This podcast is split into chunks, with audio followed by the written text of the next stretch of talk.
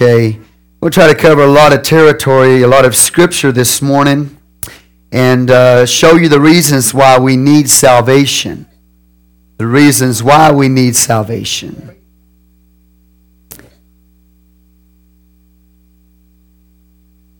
We're going to try to cover up through chapter 3, verse 21. We'll just see if we have time for that.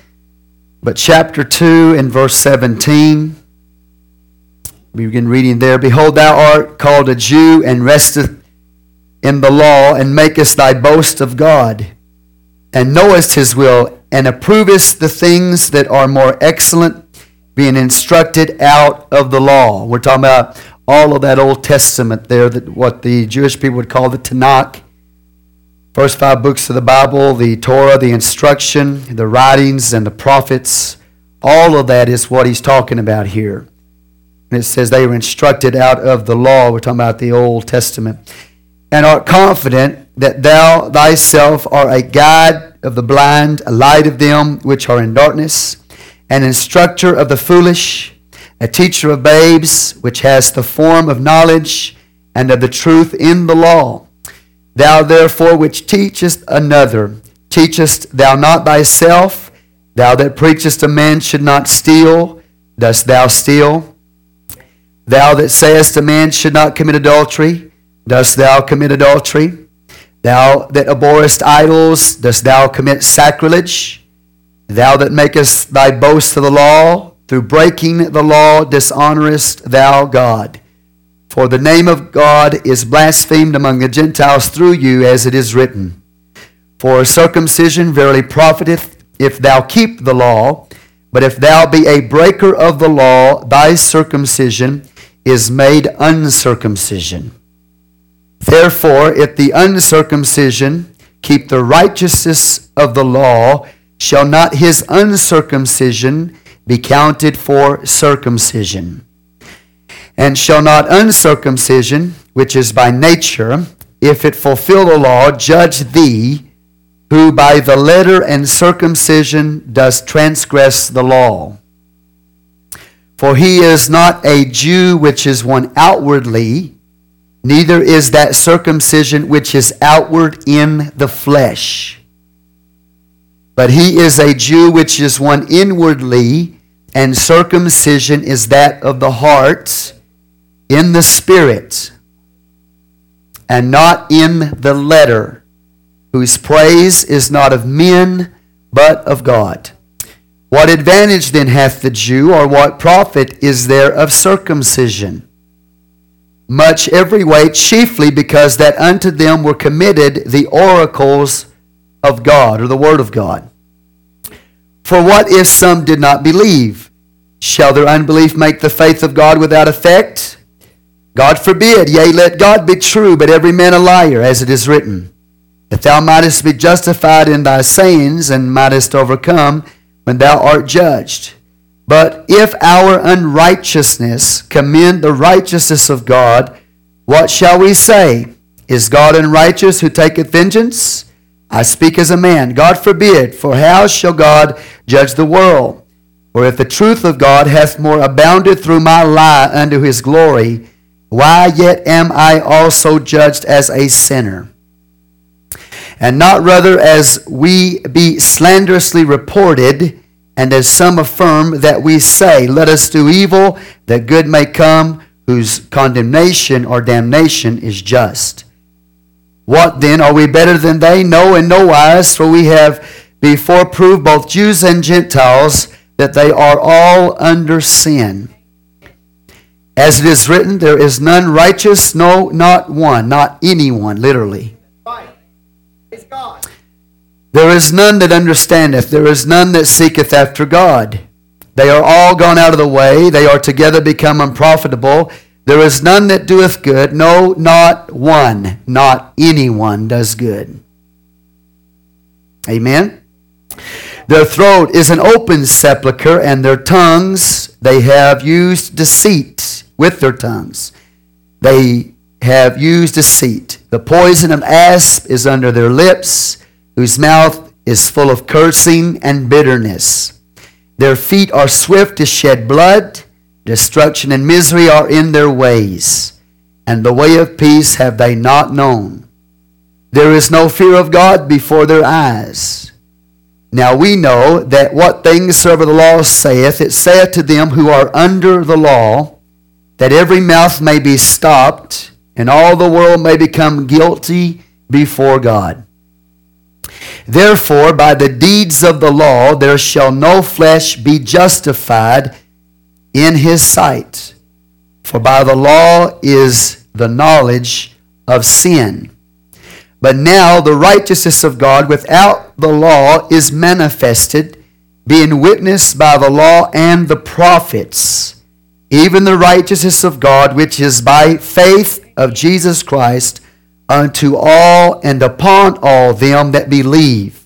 For there is no difference. For all have sinned and come short of the glory of God. Lord Jesus, we thank you for your awesome word today.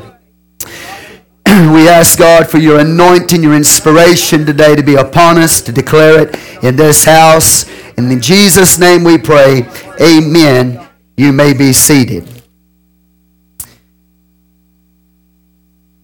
In this particular passage, Paul is dealing with the Jewish man and where he fits in the New Testament. Most Jewish people, even today, will hold on to the fact that they're saved simply because of their heritage. Because they are Jewish, that automatically makes them saved. But heritage, as we're going to see here, does not protect you or secure you. Okay? Uh, security doesn't come based on your nationality or your natural descent or your heritage. Just because they were Jewish and oh man, they're awesome. I mean, I thank God for the Jewish people. And I don't say this in disrespect, but it's the truth of the Bible. That just because you're Jewish doesn't mean that you're automatically right with God just because you have that heritage. Okay? Uh, we're going to talk about that this morning. This false security. The Jewish people had the false sense of security. A lot of people in the church world today have a false sense of security. They feel like because they're a member of a denomination or they go to church or they go, you know, they have a knowledge of the scripture or they possess the Bible um, or they're custodians of the Bible, that that automatically makes them right with God. But just because I came to church today and just because I go through the form doesn't mean that I am right with God. So I can even have a false sense of security because I'm a church person or I'm a church member. So it's, he's really using a broad stroke here, but he's using the Jewish people as an example. Okay, a false sense of security. That's dangerous. Now, everybody's looking for security today. They're looking for job security, they're looking for marital security, they're looking for home security, they're looking for health security, they're looking for social security, they're looking for national security. I mean, they, people are looking for security. And uh, they want eternal security. They want to feel like that they're secure, that they uh, have eternal life. The problem with it, though, is that the way that people approach this security, uh, eternal security, being right with God, is based on their heritage. Okay? And so what do they try to do? Well, they try to, by as the Jewish people did, try by their own good works to be right with the Lord. Okay? And depending on their heritage, being right with God. And so some people today, they hope that they have eternal security in this way. Well, number one is God is a God of love and he won't judge. You ever heard anybody say that? God is a God of love and God is just not, he will not judge people. So they have this false sense of security in that. That God won't judge because God is love. But God is love. But He, he will judge. Okay? Another reason it gives people a sense of false security, not just the love of God, but the fact that they think that they're pretty good basically. You ever heard that? All people are basically, basically good. So they trust in that basic, so-called basic goodness that that's going to give them eternal security or eternal life.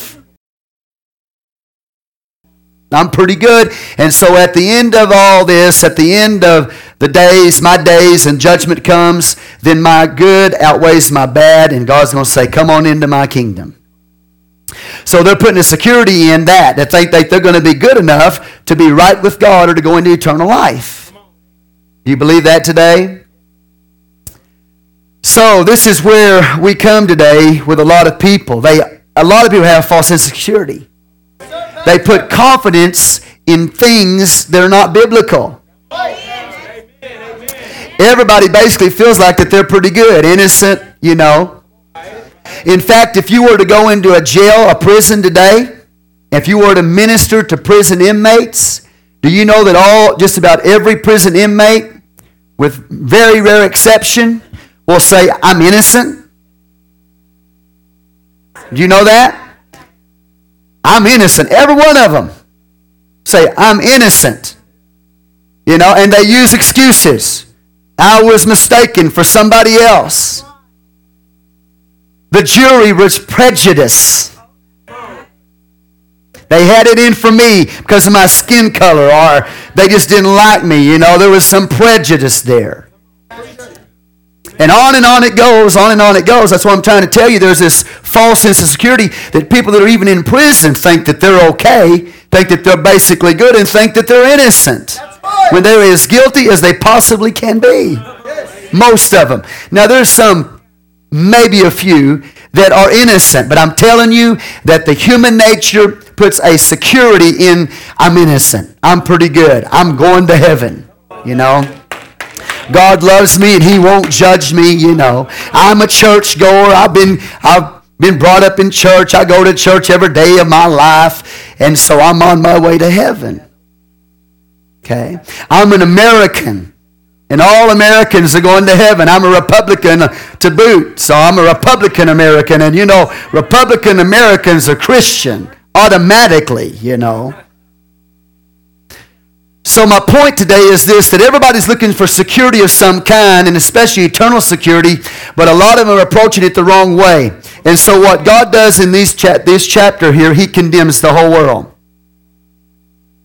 He shows how the whole world is not innocent, how the whole world is, is guilty before Him, and He gives the reasons why we need Jesus Christ and the new birth. So the Jew starts out and he, he's dependent on his security, his eternal life, based on the fact that he's a Jewish person, that heritage. Now, Jew means is a descendant of, really, ultimately, in the Old Testament, a Jew was a descendant of the tribe of Judah. Which, and what does Judah mean? Judah means praise. Okay? He whom your brethren shall praise.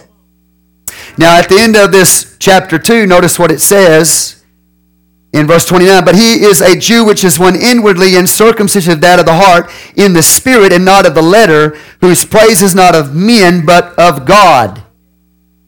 So the context is being jewish here thinking because you are jewish naturally or nationally that that makes you right with god and that you shall have praise from the lord because of your national descent or your heritage.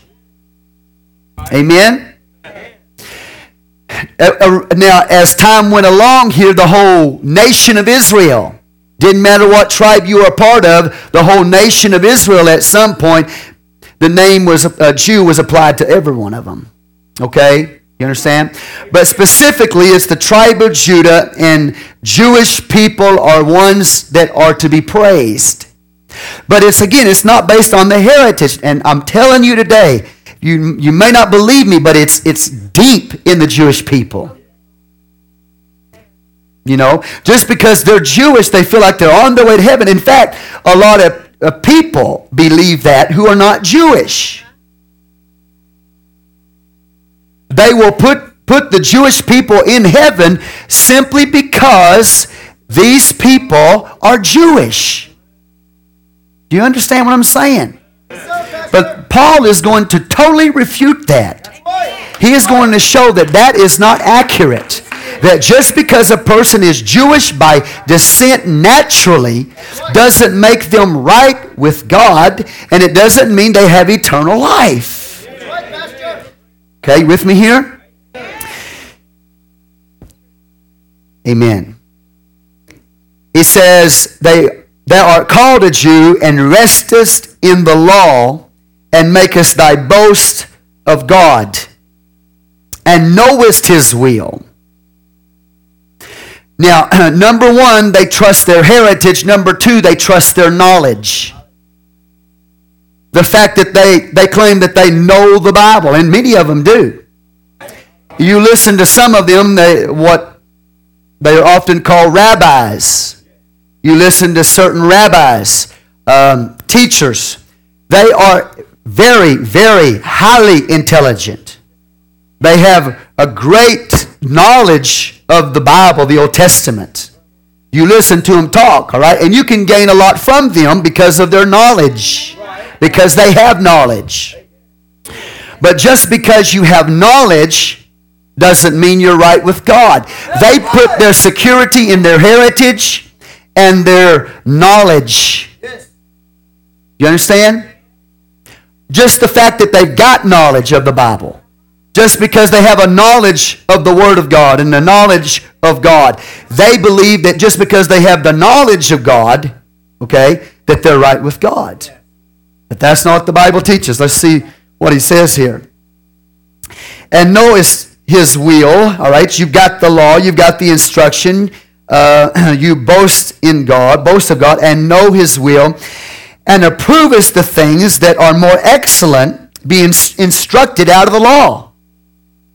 He said, You not only know the Bible, have a knowledge of the Scripture, but you have the ability to discern what is most important. Okay? You have the ability to discern. This is important right here. This is the most important thing of the word of the Lord. You understand what I'm trying to show you here? So they've got a knowledge, they've got the ability to discern it. But again, just because you have knowledge, and I say discern what's important, not necessarily what it means. Do you understand? See, they had a knowledge of it. Now, notice this. And because of that knowledge, they think that that's all it takes. Okay, I've got a knowledge of the Bible. Okay?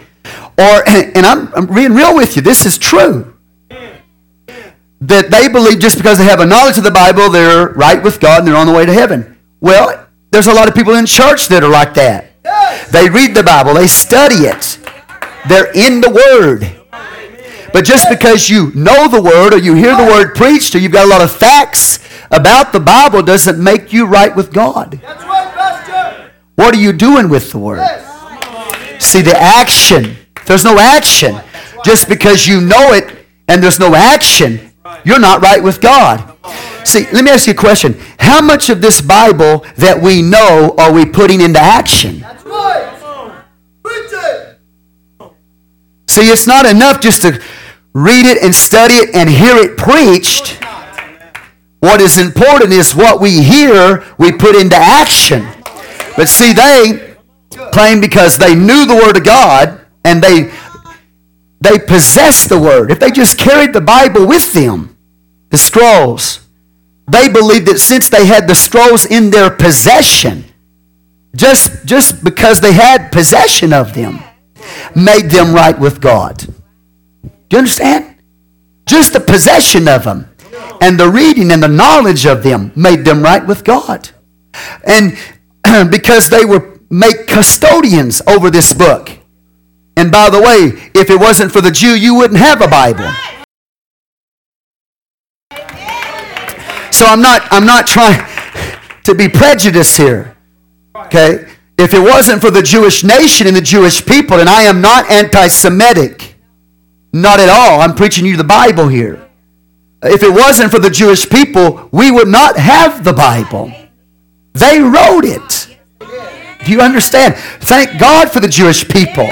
And, and uh, we stand against the anti Semitic spirit in this church. We totally reject it. We do not accept it. We are not anti Jewish and anti Semitic. Thank God for the Jewish people, okay? But the fact that they had knowledge of the Word of God and that they possessed the Word of God and they were custodians over the Word of God doesn't mean that they are right with God. Okay? So their heritage, their nationality didn't make them right with God. That's a false sense of security. And their knowledge of the Word of God did not make them right with God and does not make them right with God today. You hear certain people will say, well, they got more knowledge of God in, you know, their little finger than I do in my whole body. Well, that could be true, that they have vast amounts of knowledge, but it doesn't mean they're right with God. A man could go to Bible college and spend his life in the Word studying in Bible college. You know what I'm talking about? Get his graduate degree. He knows Greek. He knows Hebrew. He's got a knowledge of this book, but he can stand behind a pulpit lost.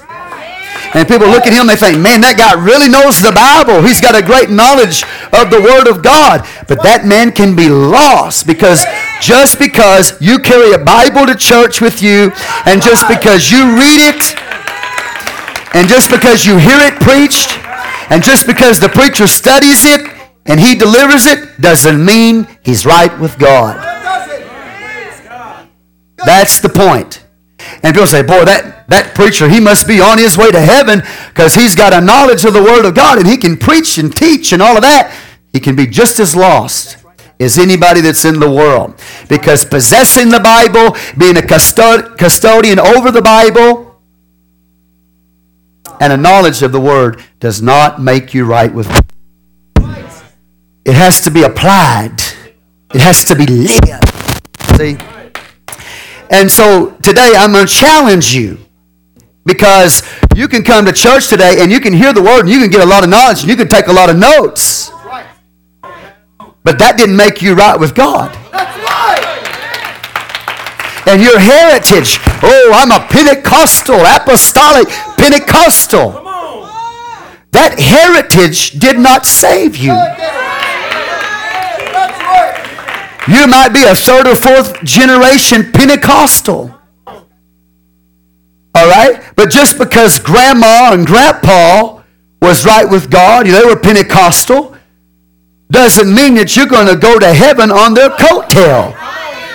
But there's a lot of people in Pentecostal apostolic churches today that are children, and be, because mom and dad, you know, they're in the church, then I must be on my way to heaven. And the children, they think they're automatically saved because of their heritage.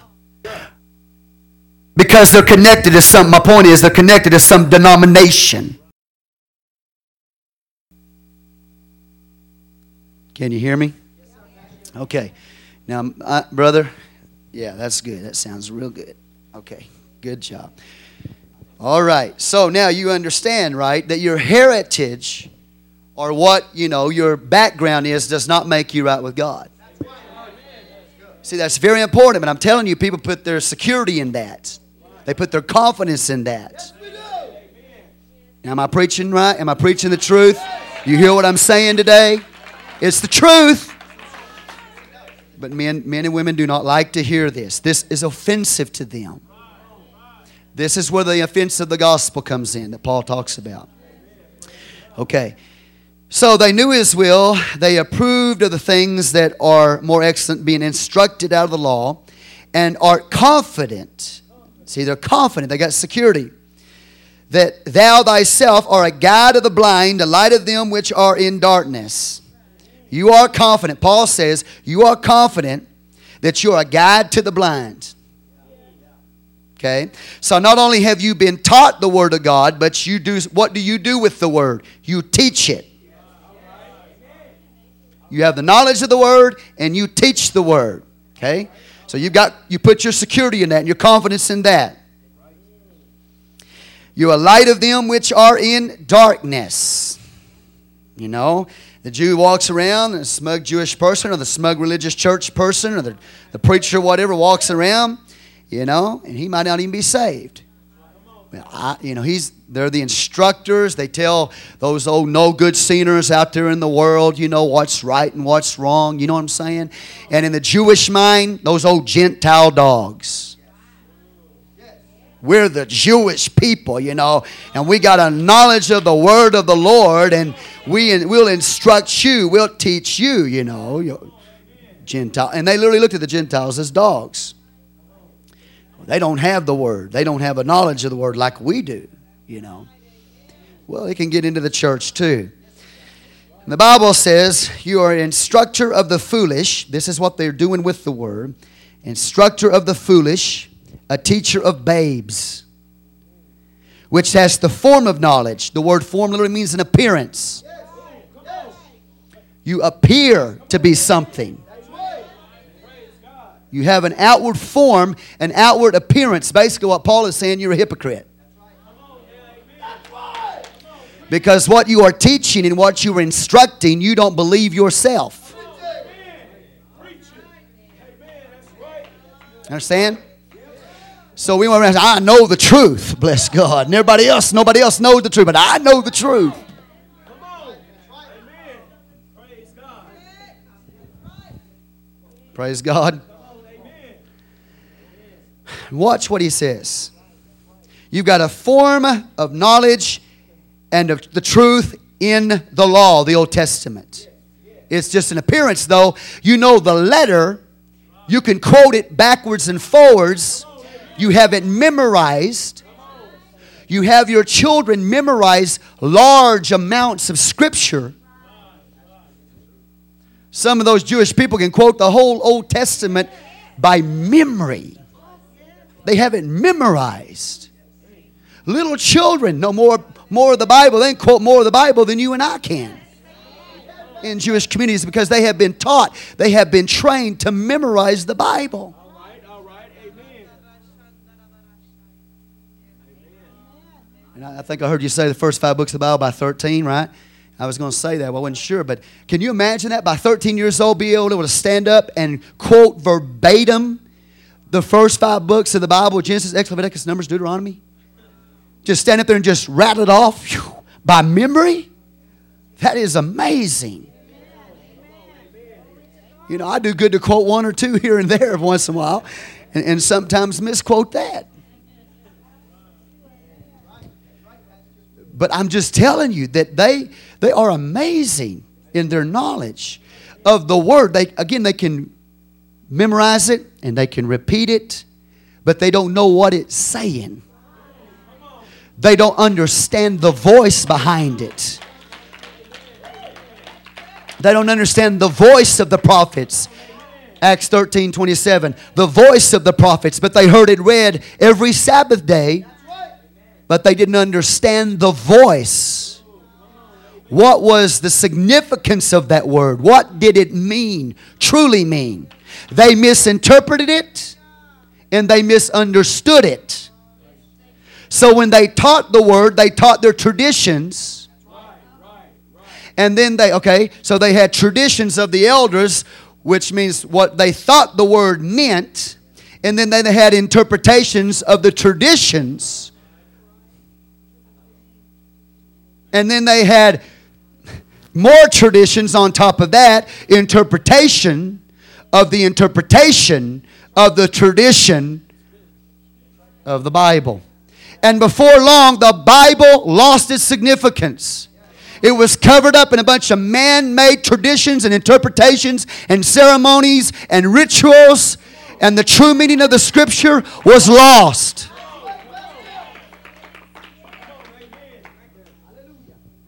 So you can memorize vast amounts of the Bible. Go to church all the time. Hear it read constantly. But what are you doing with it? if we're not doing anything with it, hasn't profited us. Now watch. Thou therefore which teachest another, teachest thou not thyself.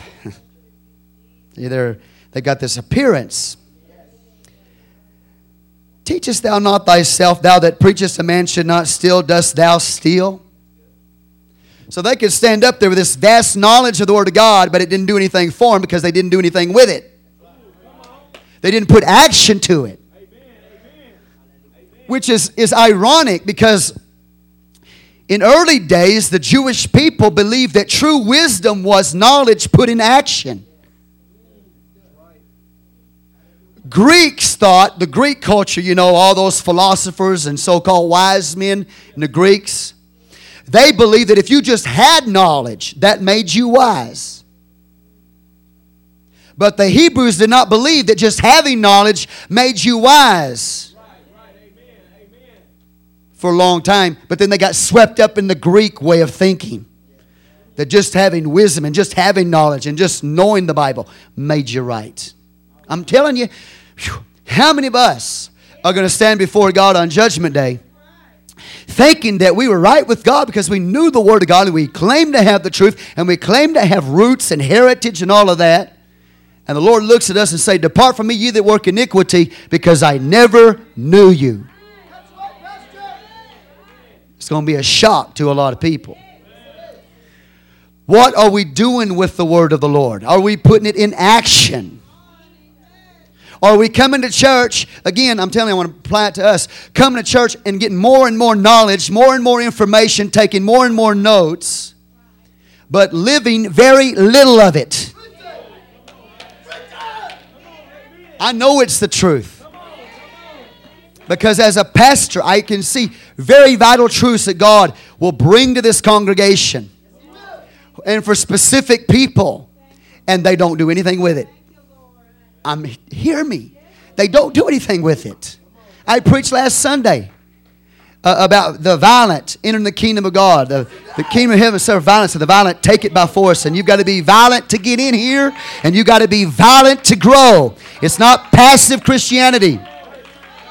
And I preached that, and I felt in my spirit that word go directly to one person, and they're not even here today. They're not even here today. See, it's what you do with what you hear, not what you hear. And how many people, we've seen them, how many people, even including ourselves possibly, come in, and we've had them, they come in here and they got a vast knowledge of the Word of God, and they can tell you about Jewish roots, and they know all kinds of stuff, but they know the letter and they don't have the Spirit. They're not born again, they have vast amounts of knowledge. But they are dead. They are not alive unto God. You can be raised in church, go through catechism, even. You're looking at a preacher who went through catechism, you know, to be a, a member of a certain denomination. That didn't make me right with God. You can go through all the form and all the ritual and all the ceremony, go to church and get all this vast knowledge and still be lost. Do you understand what I'm trying to say? We put pride in the church we go to. We put pride in the denomination we're a part of. We put pride in how much of this Bible we know. And thank God for the Word, but what are we doing with it? Especially in America, we are fat with knowledge. Running over. We can get it off the radio, we get it off the television, we get it off the computer, we can read books, we can get it. We got knowledge in this generation like no other generation before us. But it's not practiced. It is not practiced, it is not observed. And most people go to church. They go to church, they hear a preacher, and hopefully that that preacher makes them feel good. And hopefully he don't get too radical and hopefully he don't call them sinners and hopefully he don't, you know, ex- uh, uncover their life with truth you know. And and boy if there's any discipline or correction in that house you know that's archaic. That's that's not a part of our society today. But it is the word of the lord. Do you understand what i'm saying? But they go there and they had this false insecurity. I went to church today and i heard a good sermonette. And i feel pretty good and they fill me with philosophy and humanism to try to lift my guilty feeling. and I walked out and I don't feel guilty anymore. And that's all they did was just lift the guilty feeling, maybe temporarily. But that doesn't mean that they are saved just because they went to church today. And so he, he uses an example. He says, You teach other people why don't you teach yourself?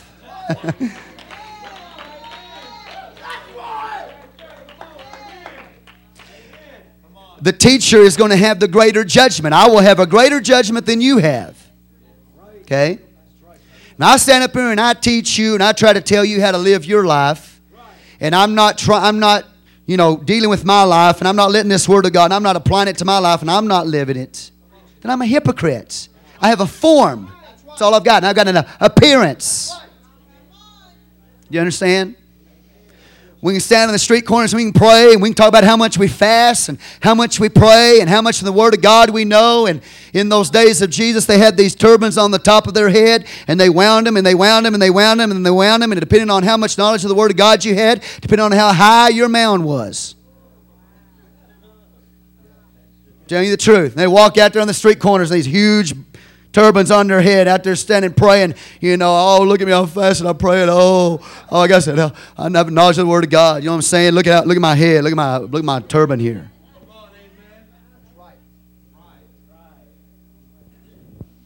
We're the same way at times.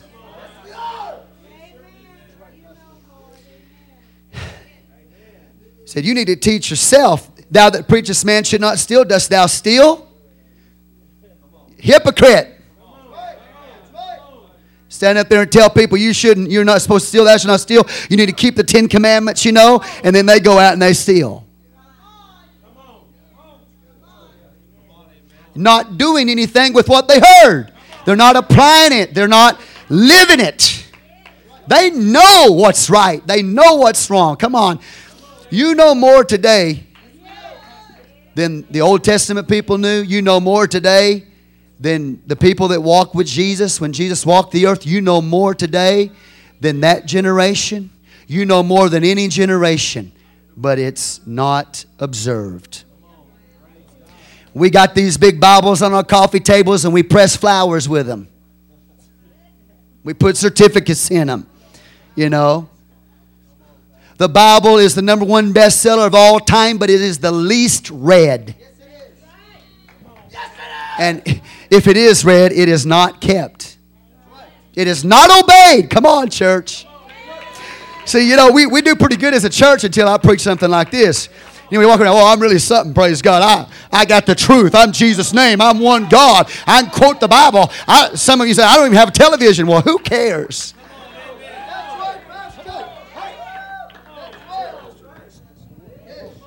You can get so full of self righteousness that it makes God want to vomit.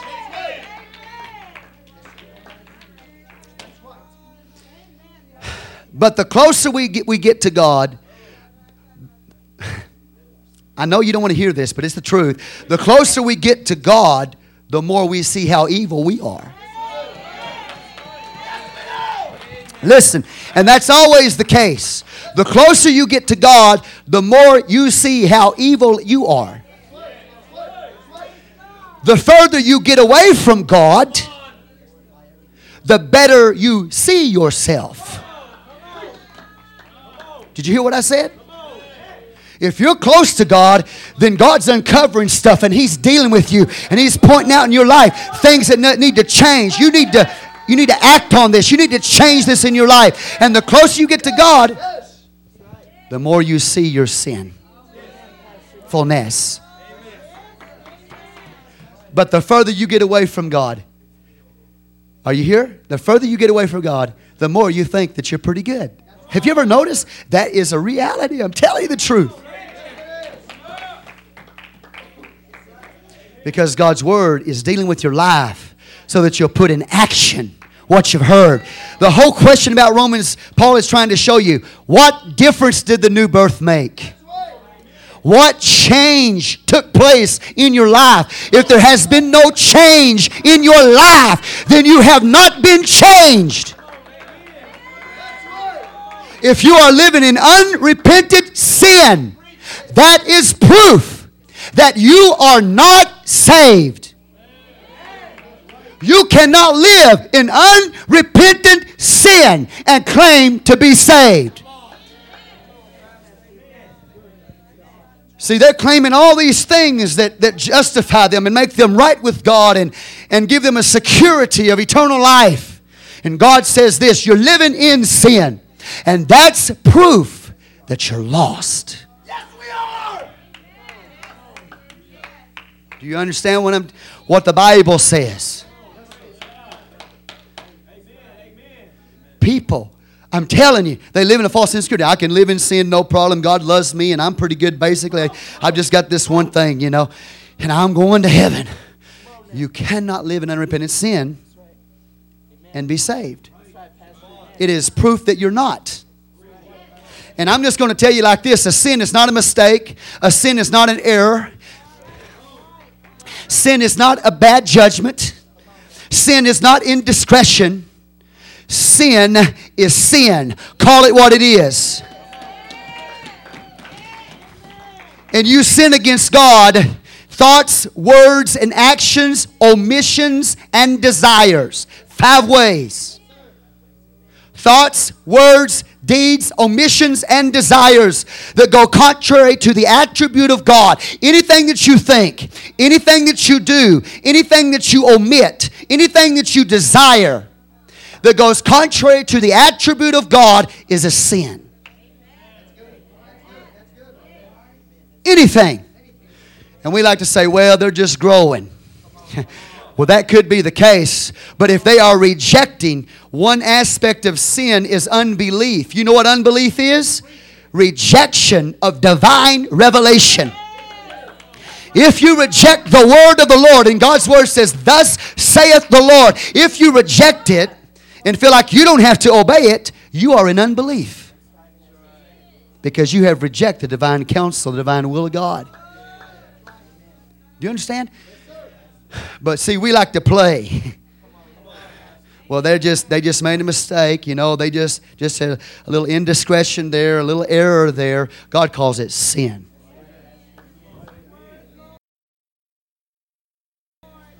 Anything. Now, if somebody's saying, well, I'm starting to feel convicted, Pastor, I'm starting to feel a little condemned here. Good. That's the purpose of the law.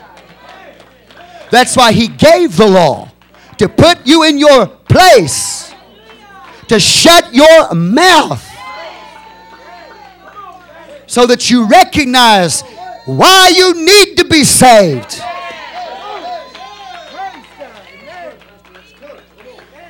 Man, I, am thankful today for that. Amen. We need to know why. The Bible goes on and says, okay, so they're not putting in action. They're living an unrepented lifestyle, which is proof that they're not right with God. Doesn't matter what their heritage looks like, doesn't matter how much knowledge of the Word of God they got. Their actions testify that they're not right with God does, does your and my action testify tonight, today? Now, you can play games and you play mental gymnastics and you can rationalize and self justify yourself and walk in a false sense of security. But I'm going to ask you something today out of the Word of God. Are you keeping the Word? Are you obedient to the truth of God? When you hear it out of this book, you say, That's it. I don't care how I feel. I don't care what I think about it. I don't care if I like it or I don't like it. If it's in the book, I've got to obey it. Because just because I've got a knowledge of what is right and I've got a knowledge of what is wrong doesn't make me right. So when I obey it, I become right. You understand? Now don't scream too loud. I know this is hitting home. It's supposed to. Yeah, yeah, yeah. All this pride in the heart of men, the pride in the heart of of women, this ego. I'm, you know, I'm somebody. I say, no, you're not. You're condemned. The whole world's guilty. You're guilty. You're guilty. Look at your neighbor and point a finger and say, Tell him you're guilty. You are as guilty as sin. You are as guilty as death. You deserve to go to hell. You don't deserve to go to heaven. There ain't nobody in this church deserves it. Every one of us deserve to go to hell without exception. There's not anybody that's good. Every one of us have sinned against the divine attribute of God by thoughts, words, deeds, actions, omission, or desire. That's the point. See, some of we think, well, I haven't done this. You know, I haven't committed adultery. I haven't drunk in years, and I haven't smoked pot, and I don't smoke cigarettes anymore. And all of that stuff, you know. And we go like, man, well, I'm doing really good.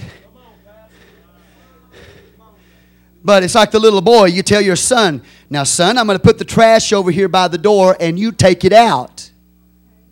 Okay. Later on, mama said, Did you take the trash out? The little boy says, No. That was a sin of omission. He was wrong by omission, not wrong by action. I can be wrong by omission when I'm not wrong by action. What has God told me that I should be doing that I am not doing? And if I am not doing it, if I'm omitting it, that is a sin. Call it like it is. That's exactly what it is. It is a sin because I know God has told me to do something and I refuse to do it. That is sin. And I got one question for you. Man, I feel an unction now. I got one question for you. How many sins does it take to send you to hell? Take five real bad ones? Or one real bad one? Or one not so bad one? How many, sin, how many snake bites does it take to kill you? If it's a very poisonous snake. How many snake bites? How many times you got to get bit before you die? An ass bites you, or a cobra bites you, or you know, rattlesnake, diamondback bites you, how many does it take to kill you?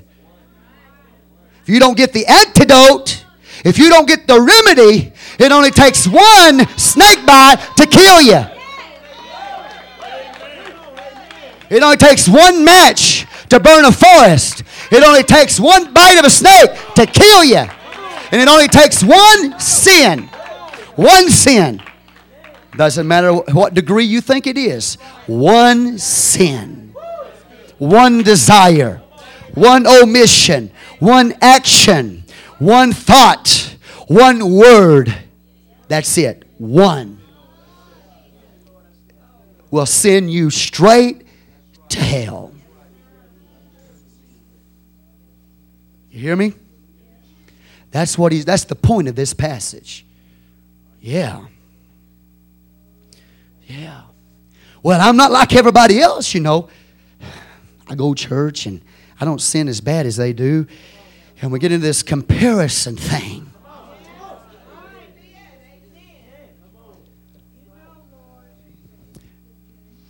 The Bible says, Thou that says to man should not commit adultery, dost thou commit adultery? Stand up, preach, thou should not commit adultery and then they go out and they say, you know what? Mm, this woman's more attractive than the one I have right now. And I'm tired of the one I got right now anyway. So, because I'm attracted to this other woman, then now that gives, you know, they feel like justification to marry them because they have an attraction for her or to commit adultery with her. Well, maybe some of you have never done that before. But the Jesus, Jesus comes into this world and he says, if you even look on a woman to lust, if you look on her to lust, you have committed adultery already in your heart. Your desire is sin.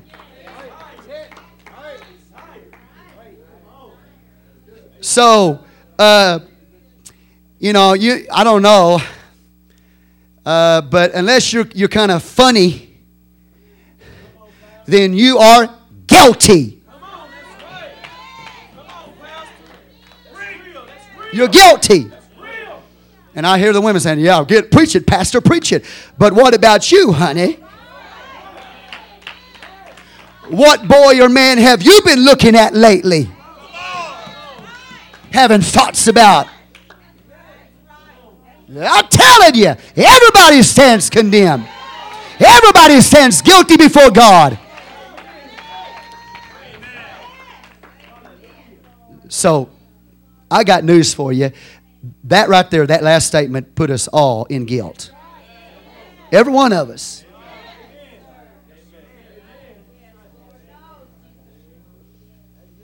Every, one of us deserve to go to hell. Every one of us.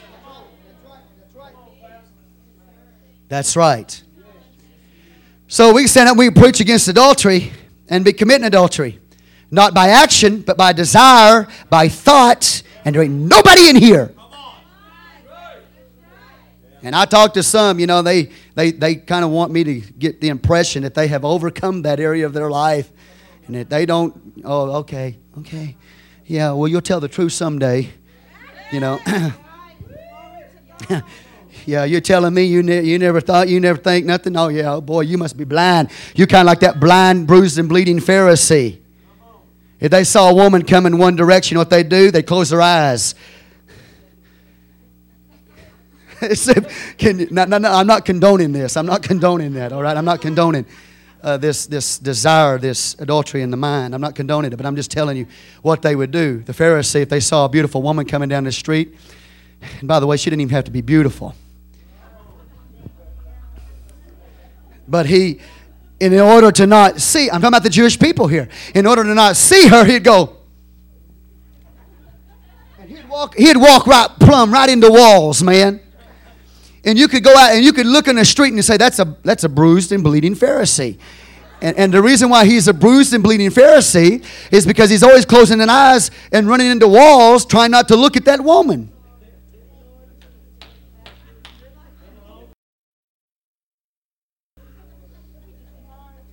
Come on. Well, that ought to be enough to tell you there's a problem in the nature of men and women. It's a nature problem.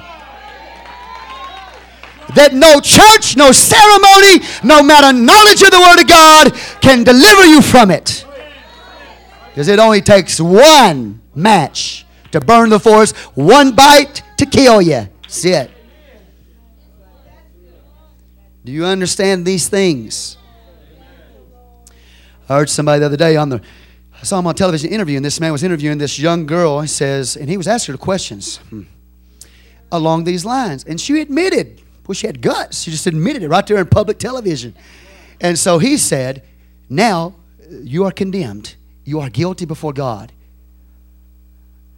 It's like she got like her eyes open to her need because she saw her problem was sin. What he did was he opened her eyes to her sin and then led her to the cross.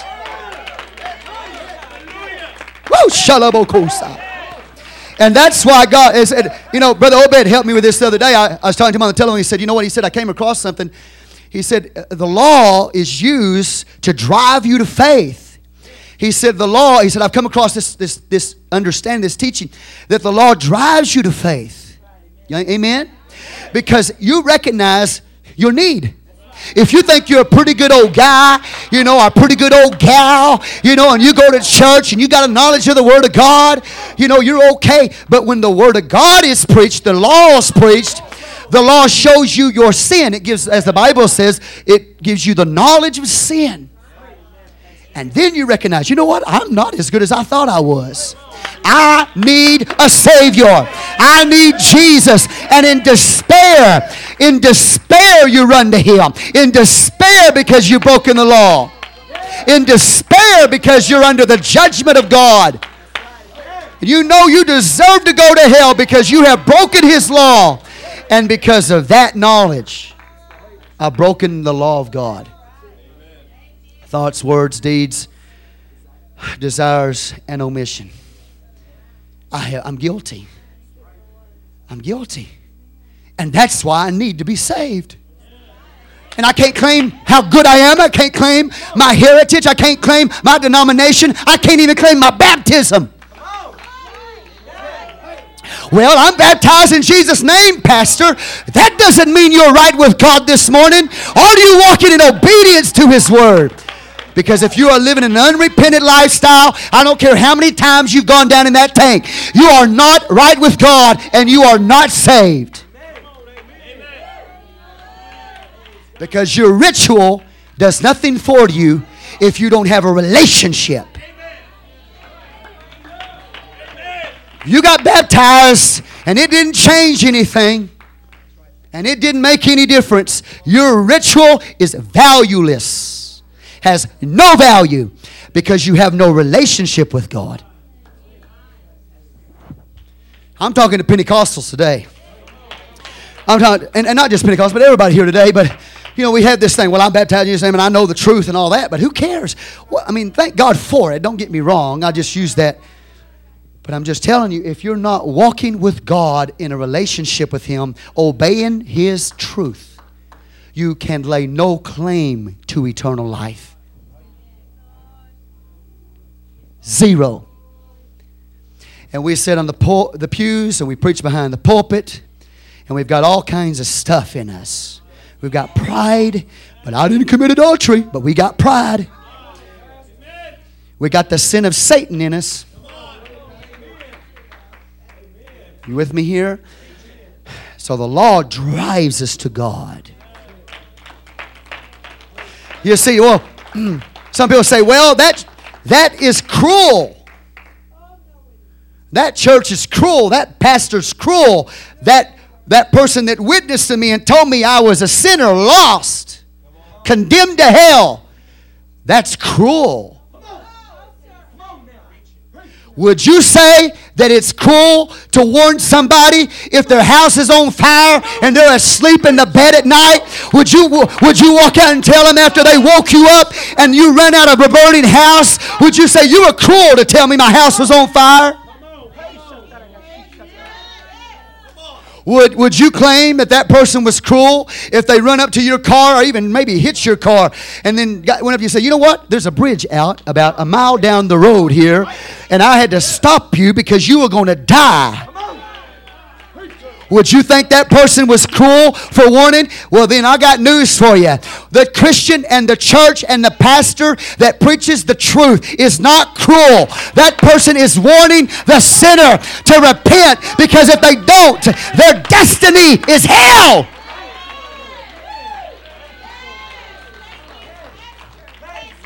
And we live in this culture now the pseudo preachers and pseudo church systems that will tell you, I'll never preach judgment, then you have lost them. I will never warn them. I'm only going to tell them what they want to hear. You have lost them. You have condemned them to a, a devil's hell. You have set them up for wholesale slaughter. It is not cruel to stand up and warn people and tell them if you don't repent, you don't get right with God, you're going to hell. That is the Bible. Thank God for somebody. Thank God for Paul. Let me put it this way. Thank God for Paul would bring the Word of God out like this and lay it out there for us. Thank God for somebody that'll tell me the truth and not scratch me behind the ear and make me feel good straight to hell. You might get mad at them. You might get an ego against them. You might let your pride get a hold of you. But you better thank God that they told you the truth. Because if they didn't tell you the truth, you would be a hell bound sinner, my friend.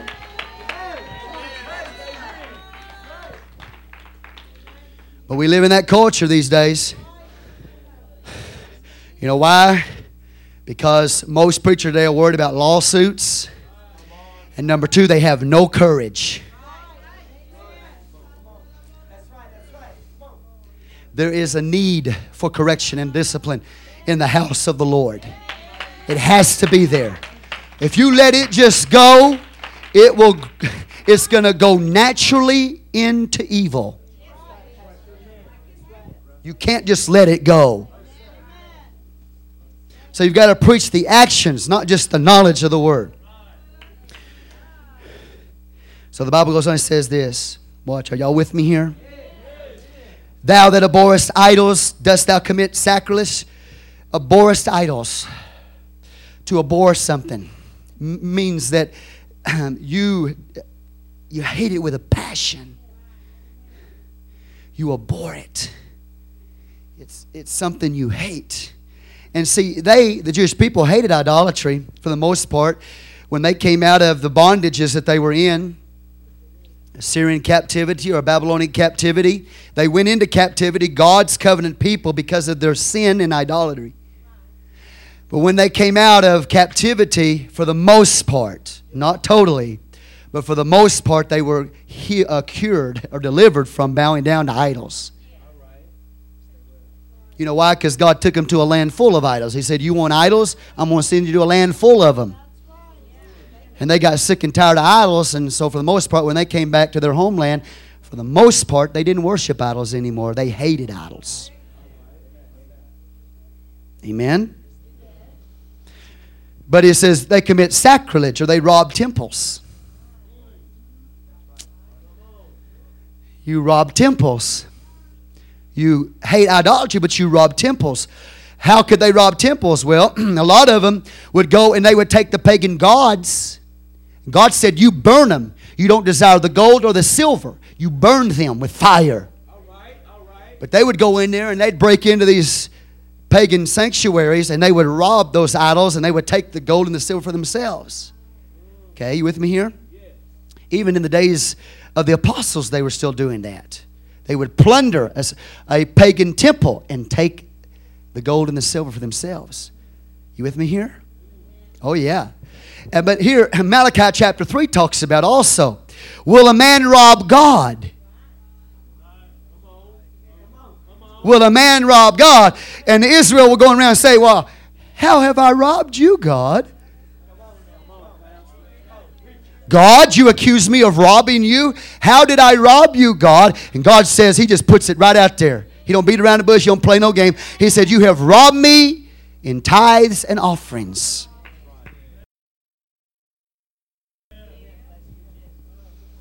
He said, Bring all the tithe in the storehouse. Not, not 5%, not 6%, not 8%. A tithe means 10%. He said, Bring all the tithe into the storehouse. But Israel robbed God because they would not bring their tithes and their offerings to God. The tithe belongs to God. It does not belong to you. So if you spend it, you robbed. There's a lot of people driving stolen cars, wearing stolen clothes. Because they robbed God, they robbed temples, they commit sacrilege. Hmm. Wow. Pretty awesome stuff, isn't it? See what I'm saying? We can run around, we can shout, wow, praise God, that was powerful, you know, and woo, I baptized, as you say, got the Holy Ghost, believe in one God, and I'm on my way to heaven, you know, and sitting there robbing God. And that's what they were doing. They were robbing temple, committing sacrilege. Do you understand? Now, there's more to it than that, but the point, you're getting the point, aren't you? Their actions are not lining up with the word. Boy, got quiet on that one, didn't he?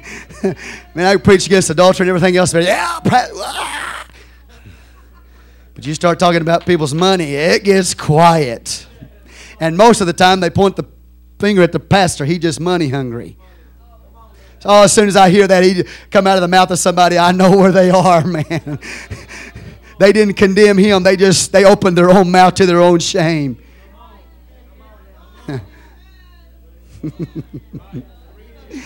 Woo! Yeah, yeah, yeah. Thou that makest thy boast of the law, through breaking the law, dishonorest God. You claim to have a knowledge of the Word of God, you claim to be the teacher of the Word of God, but you break it yourself. And when you break it, you dishonor God. I'm not going to try to get you back here in the days of Paul. I'm going to talk to you. Let the Bible talk to you right now. You walk around claiming to be the covenant people of God, claiming, come on, knowledge of the word of the Lord. Hmm. Go to church, pray, right? Yeah, but when you break the law or you disobey the word of the Lord, you are dishonoring God. It's impossible to honor God without obeying God.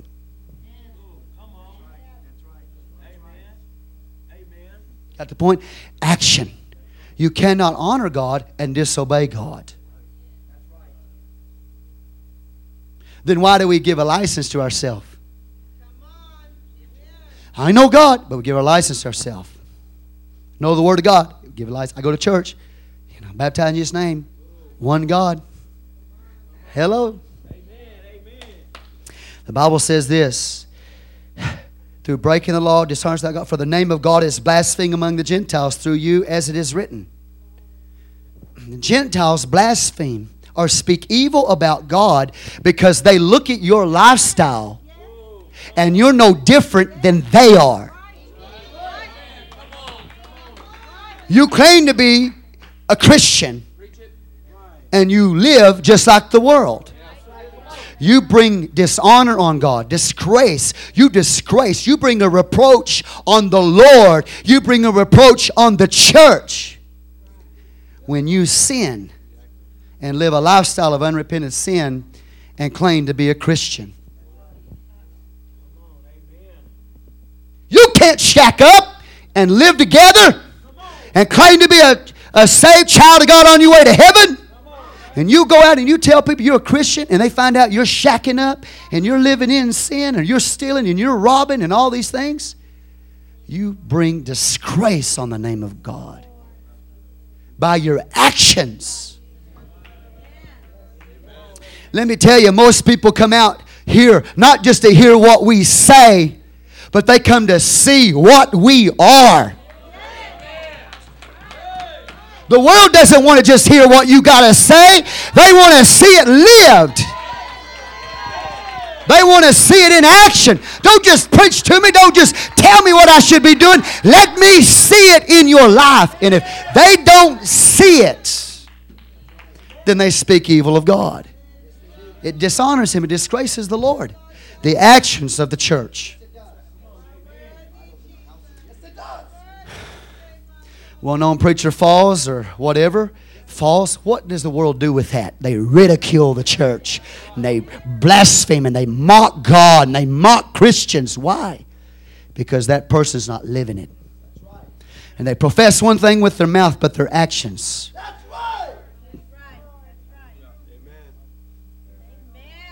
See, just because you came to church this morning, I'm glad that you did, and I want you to come back. But just because you came to church today doesn't mean you're right in your spirit with God. Just because I'm preaching up here today doesn't mean I'm right.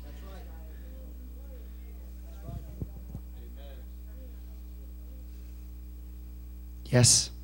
Oh, you don't want me to get real practical, do you? This is where I lose people. And I mean literally walk out. They walk out. You claim to be a Christian, you know, you got to, you know what? Some of you need to take your honk if you love Jesus bumper sticker off your car.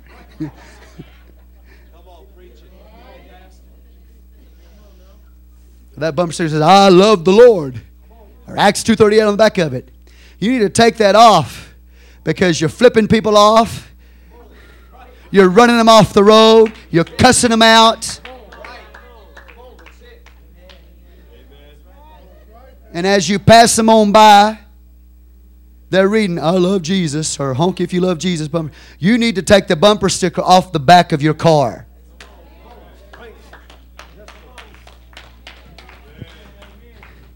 You know what I'm saying? And if you got that bumper sticker on your car that says, The Lord has blessed me, and your doors are falling off your car and you haven't washed it in two months, you haven't maintained it, you need to take that bumper sticker off. It says, The Lord has blessed me because you are blaspheming Him. You are dishonoring Him.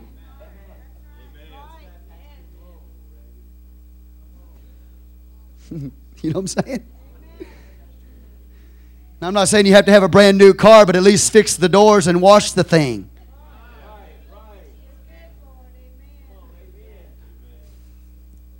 Would you, let me ask you a question. If Jesus were to come to your house today, would he be embarrassed? would he be embarrassed? Would he be embarrassed about the literature, the, the books you have? Would he be embarrassed about what you watch on television? Would he be embarrassed about how filthy your house is? Would he be embarrassed about how, you know, you're claiming to be a Christian, you got weeds this tall in your front yard? Lord, you don't want me to talk now, preach, do you?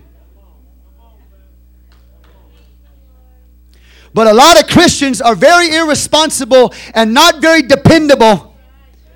And they walk around and they preach and they tell people what to do. But people are more interested in not what we're saying as what who we are. They're looking for something. What difference did the gospel make in your life? How did it change you? Are you still cussing the same, dipping and smoking and running and carousing and not being responsible, lying and cheating?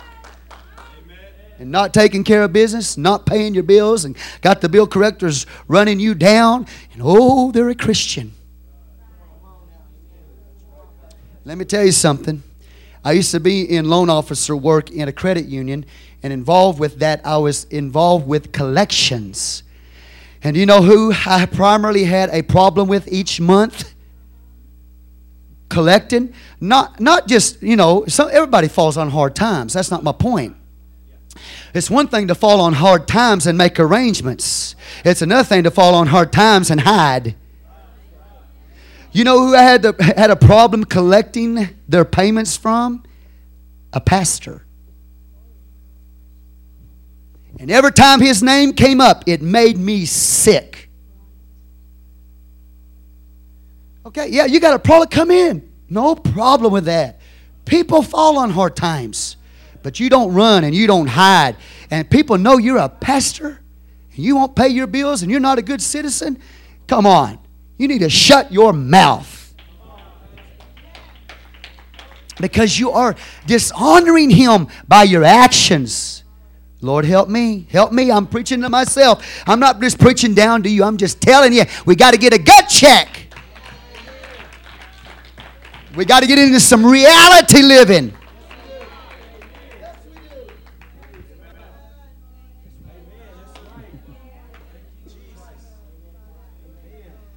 And I know it's not easy to live. Okay? And I know that we're not perfect people. But I'm telling you, there are things that we can change, that we should change. Come on, hear me. I'm not condemning you. And I'm not saying the world has a right to, to lay anything to your charge. But I'm telling you, that's reality. That's the way it is. So, does my lifestyle say I'm a man of righteousness and integrity, and you can depend on me. I'm loyal. You can count on me. Come on, are you in me?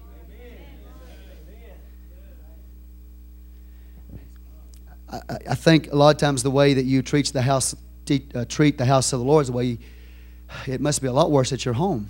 You know, if you spit tobacco on the floor of the church, the walls are probably covered in your house. You're not hearing me, are you? Lord help me, Jesus. See, you, you were praising God a while ago until we got down here really talk, you know.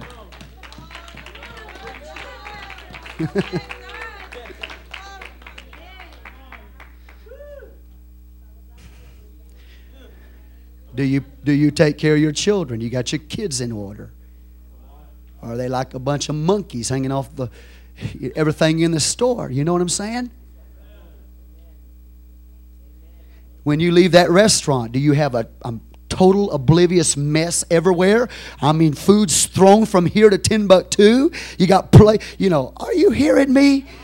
Plate after plate after plate of food that is not finished.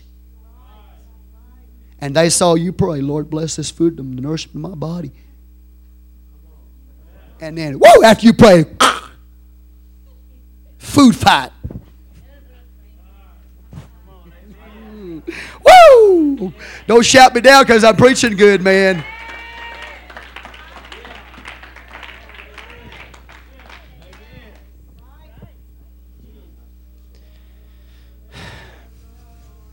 Kids destroy something in the church, you walk over there and you look at it and you say, Oh, somebody else take care of that.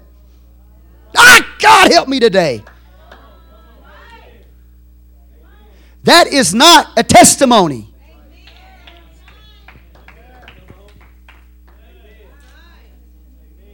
I love Jesus. I'm fired up. I'm full of the Holy Ghost. Show up 10 minutes late to church every time. What kind of testimony is that? We, we have, oh Lord, help me. All the guests, just close your ears for a minute. We have guests come to the house of the Lord and they walk you come watch you come in late, dragging in. you know what I'm saying? We can't even get the church services started on time.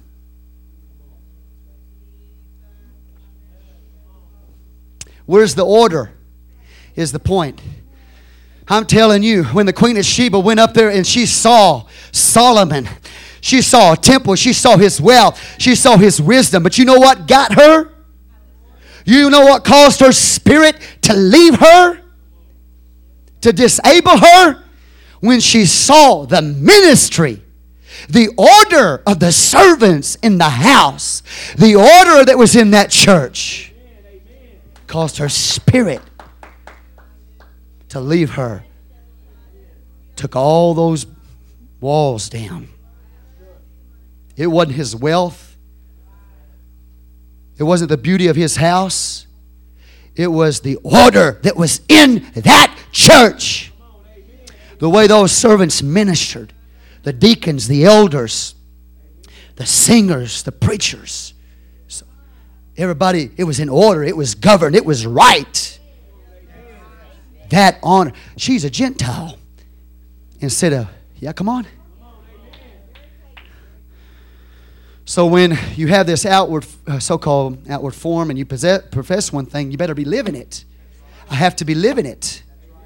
I stand guilty too. I'm not pointing a finger at you. I stand guilty too.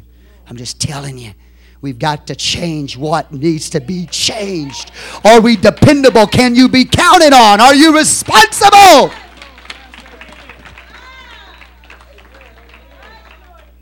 If you ha- if you're not living it, your knowledge and your ritual and your heritage means nothing.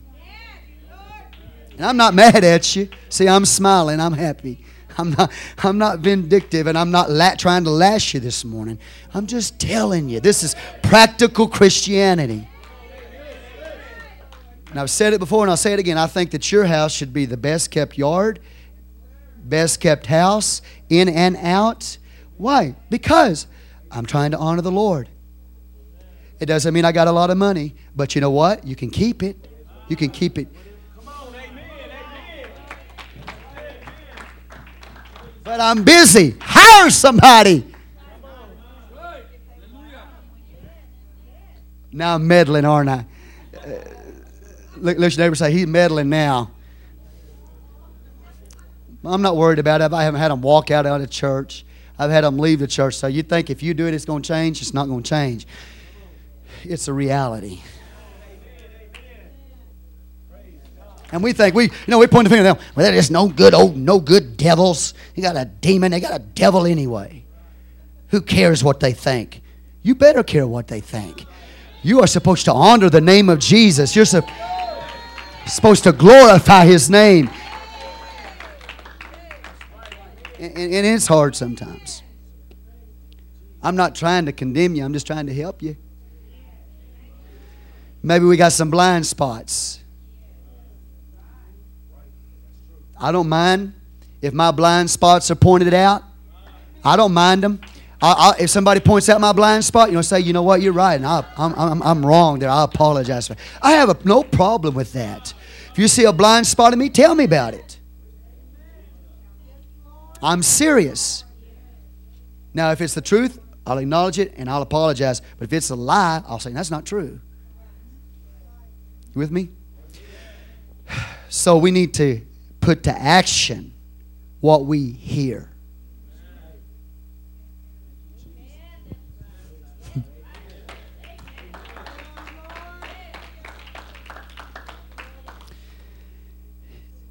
well, the name of God is blasphemed the Gentiles through you as it is written. They look at the lifestyle, and number one, if you're living lifestyle in sin or not responsible, they look at that lifestyle. Hmm, Lord, Help me. I feel an unction here today. Are you trying to run from the creditor? You trying to hide? Make it right. They look at the lifestyle. The world looks at us. We are the only word that they know. They look at you an epistle known and read of all men. People look at your life. They came to see what you are more than what you say.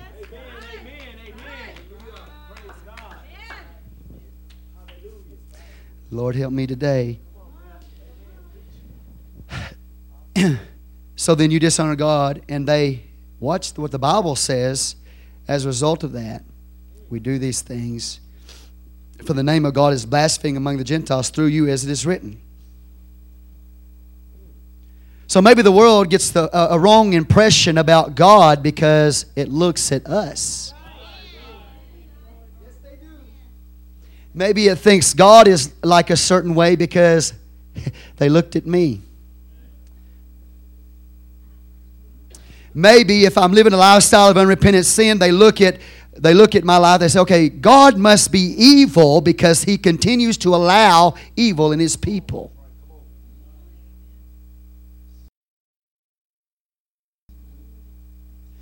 And when God does step in and bring divine correction,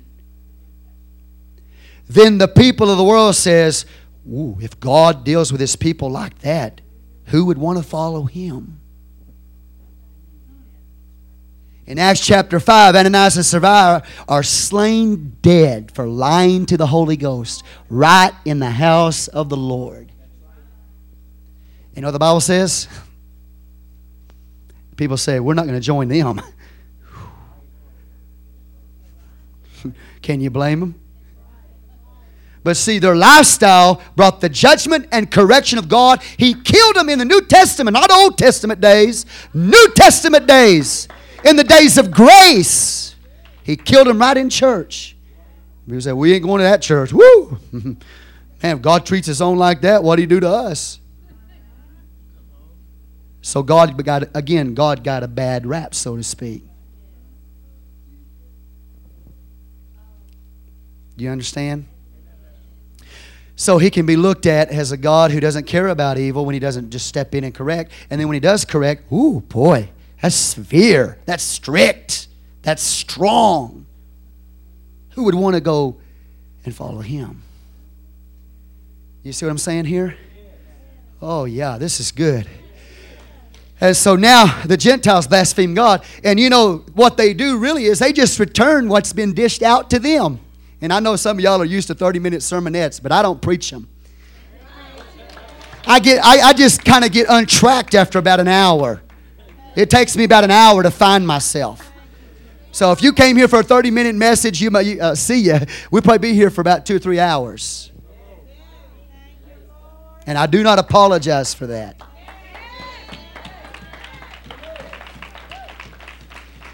But you know those Jews, they looked at those old no good dog Gentiles who without covenant didn't have the word of God, didn't have knowledge or truth. Oh no good dog sinner Gentiles. And that's the way they treated them. And so now, the Gentiles return back to them the way that they were treated by the Jews. You understand? So, are we doing the same thing the Jewish people did? Hmm, good question, isn't it? For circumcision, then they, they, they were trusted in heritage and they were, and they were trusted in their, their knowledge and then they were trusted in their uh, ritual circumcision. You know, I'm circumcised. Now, listen to me. I'm, I'm going to stop after this. I don't have time to go into chapter 3. But let me just tell you this that the Jewish person put his security in not only his heritage, not only his knowledge, but in his ritual, his ceremony.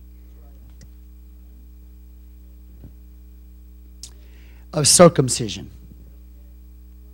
Genesis 17 talks about that it was a sign of the covenant. When you were circumcised, it was an obligation to keep the law. Do you understand? Circumcision was a mark of obligation to obey the Lord. So if you just went down and got circumcised, and you didn't keep the word of the Lord, your circumcision was valueless. No value in it. It was just an outward ritual. That's all it was. Same thing with water baptism in Jesus' name. You can go down in that water a hundred times in the name of Jesus, but if there is no change, you just got wet. That's all you got. One aspect you don't realize, though, is you took his name in vain. And God will not hold you guiltless if you take his name in vain. And that's not just cussing with it, That's getting baptized in his name and then going out and living in sin. That's taking the name of the Lord of God, your God, in vain. So the point is, they would go up there, get circumcised, physically, ceremonially, and ritually, and they think, well, that makes me right with God. My heritage, my knowledge, and my ritual. Okay? But they'd go out and they would not obey the Lord, obey His word, would not serve Him. Okay? So, how does God look at that ritual then? In the Jewish mind, they think because they're circumcised that they cannot go to hell. If you study the background, historical background of the Jewish thinking on circumcision, they believe that if a Jewish, if a man was circumcised, that when he got, if he ever even got close to hell, the gates of hell, he could not even go into hell because of his circumcision. Simply because he was physically circumcised, that kept him out of hell. It didn't matter how he lived, he could live like the devil, he could steal, rob, cheat, lie. but if he was circumcised, he believed he could not go to hell. So Paul deals with this ritual. Now, come on, are we like that? We're baptized in Jesus' name. A lot of us think because we're baptized in Jesus' name and we, you know, have the Holy Ghost and we know the oneness of God message that there's no way that we could ever go to hell. You're funny too. We haven't arrived. I haven't made it yet. What difference has it made? What change took place when you got baptized? Can people see it? Has there been a difference? I know y'all like this preaching. I can tell because you. Notice what he says. Therefore, okay, for circumcision very profitable if thou keep the law. But if thou be a breaker of the law, thy circumcision is made uncircumcision. So their problem was they misinterpreted the law, they misapplied the law, and they even broke it themselves.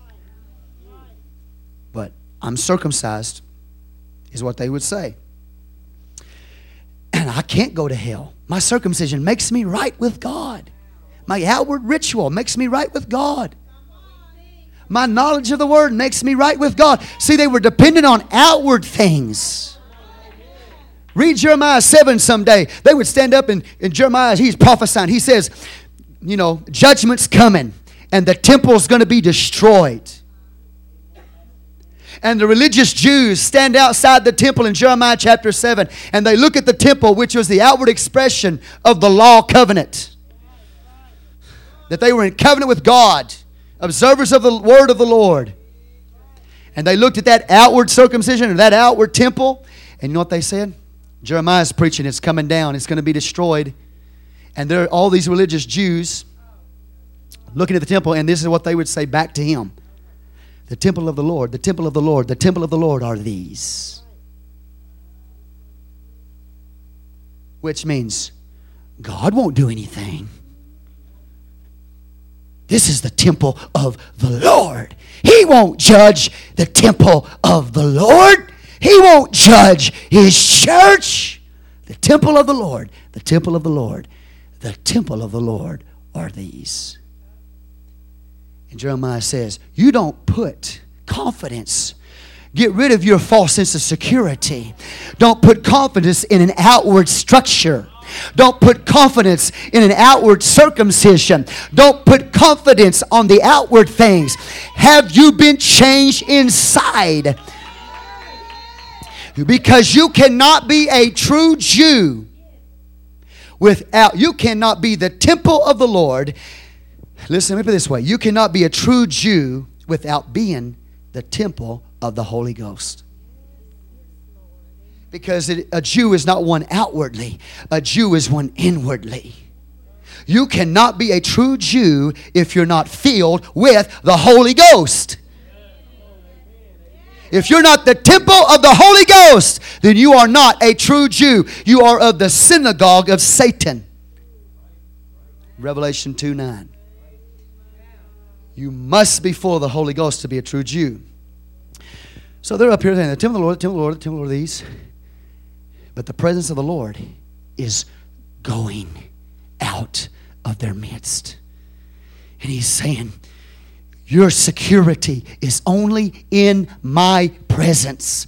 And as soon as God walked out of the temple, they lost his presence. The temple was destroyed. Your only security is God.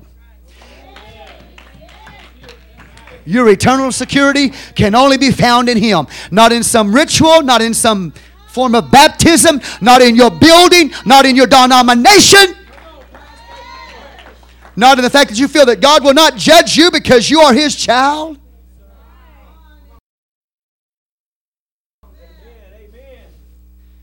You cannot be a true Jew without being filled with the Holy Ghost. You can't be a true Jew unless you worship Him in spirit and in truth. Nobody can call Him Lord except by the Holy Ghost. You can't call Him Lord if you haven't been filled with the Spirit. You can profess it, but it's not a reality. You understand what I'm trying to say? So they were trusting in the outward things instead of the inward Spirit of God. Are y'all getting tired? I promise you, I'm almost done. If you start going to sleep, that means I preach another hour. Because I gotta wake, I gotta get you awake, you know. Are y'all with me today? So I'm I'm going to heaven because I've got a ritual. No, no, no. I'm going to heaven because I'm baptized in Jesus' name. Whew, you could have done it and just got wet took his name, blasphemed his name, took it in vain. Are you with me today? Let me give you an example after let me get through this. I'm going to give you an example in Luke 16 and I'll be done. He says, For circumcision verily profiteth thou keep the law, but if thou be a breaker of the law, thy circumcision is made uncircumcision. It's just as if you had never been circumcised. It is as if you had never even been baptized in my name. How can I relate to this water baptism to that? Because Colossians 2 8 through 12 tells you that water baptism is New Testament circumcision. It's no longer the physical circumcision of the flesh that, that puts you in covenant with God or identifies you as in covenant with God. Physical circumcision doesn't do that. It's water baptism in His name, Colossians 2 8 through 12. So you can be spiritually circumcised in baptism and God look at it as no circumcision at all. Come on, do you hear it? It's all just a ritual. No change, no difference. The question is, what difference did it make? Was there a change? For many of us, the answer is yes. So he goes on, for shall not uncircumcision, which is by nature, if it fulfill the law, he's talking to, again in a sense the Gentiles here, if they by nature fulfill the law, judge thee, who by the letter and circumcision does transgress the law. For he is not a Jew which is one outwardly, neither is that circumcision which is outward in the flesh. But he is a Jew which is one inwardly. That's why I'm telling you, you cannot be a true Jew or claim to be a true Jew. You can be that nationally or naturally, but you're not a true Jew if you don't have the Spirit of God in you. Oh, boy, that just. Pick them up off the floor. I know, yeah, it's truth. But he is a Jew which is one inwardly, and circumcision is that of the heart in the spirit. So when you get filled with the Holy Ghost, God takes the stony heart out of you and puts a heart of flesh in you and writes the table of His law inside of you so you desire to live His will. There's been a change on the inside. You've been filled with the Holy Ghost. You're a true praiser. You're a true Jew because you worship Him in spirit and in truth. Now, I didn't say you replaced Israel. I said you are a true Jew because you have been changed inwardly by the Spirit of God. So, what the Lord is saying is okay, creation declares guilty, your conscience declares you're guilty. The Word of God declares you're guilty. He's going to talk about that. Mm.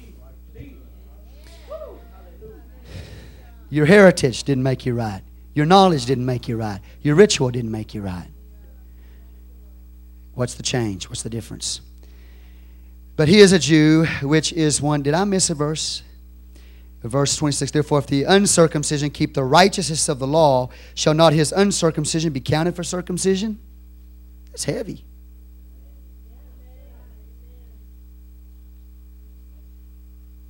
God accounts it to him. When he, now, what does it mean, keep the law? Well, no man will be justified by the works of the law. Nobody has ever kept the law. Okay? And nobody can be justified by the works of the law. So, what does he mean by keeping the law?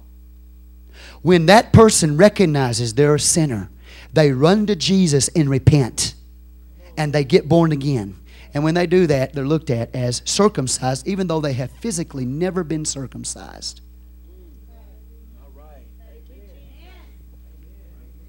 Do you understand? But he is a Jew, which is one inwardly in circumcision of that of the heart, in the spirit, and not in the letter, whose praise is not of men, but of God. People can walk up to you and pat you on the back and tell you all day long, Brother you're going to heaven. They can praise you. Oh, you're such a good saint. You're such a good Christian. You know, you're going to go to heaven for sure. Nobody else, you know, might make it, but you're going to make it. Yeah. Pat you on the back, make you feel good. It doesn't matter what people say. It's a matter, it matters what God says. And you might put me in hell because you don't like me. But it doesn't matter because I'm not after your praise. I want God's approval. You're looking for God's approval, not man's approval. I'm looking for God's approval, not man's approval. In closing, let me give you a good example of this in Luke chapter 16. Isn't that interesting? There's a play on word. A Jew, Judah praise. He says, God will praise you. God will approve you. Not because I have the outward ritual down, not because I keep the Sabbath, not because I keep all the feasts, not because I have a knowledge of the Word of God, knowledge of Torah, all of that. Are you with me here? Not because I'm circumcised outwardly, because I have a national heritage. I'm a Jewish person. That doesn't make you right with God, Paul says. If you don't believe me, go look, read John chapter 8. they said, We are the children of Abraham. Jesus says, Before Abraham was, I am. He even looks at him and said, You're of your father, the devil. Yeah, boy. He just took their, their heritage, their nationality, all of their pride in those outward things, and he said they mean nothing if they don't bring you to a relationship with God. Luke 16. We have an example of the Jew. While you turn to Luke chapter 16, I'm going to read one verse out of Revelation chapter 2.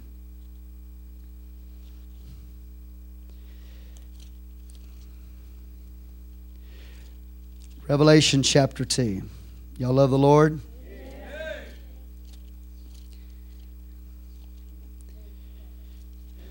Revelation 2, verse 9, he says, I know thy works and tribulation and poverty. He's speaking to the church of Smyrna. Then, but thou art rich, and I know the blasphemy of them which say they are Jews and are not, but are the synagogue of Satan. Okay? So, in the context here, it could be two things that the church of Smyrna was rich in Christ, being poverty stricken in the world for their faith. Okay. Rich in Christ, but it also could be that he's talking reference, making reference to the Jewish people. You're rich. Okay. You're rich. Let me read it again. Revelation 2 9. Somebody still got it? Read it for me, please, brother. You got up here. Go ahead, brother. You can read it for us.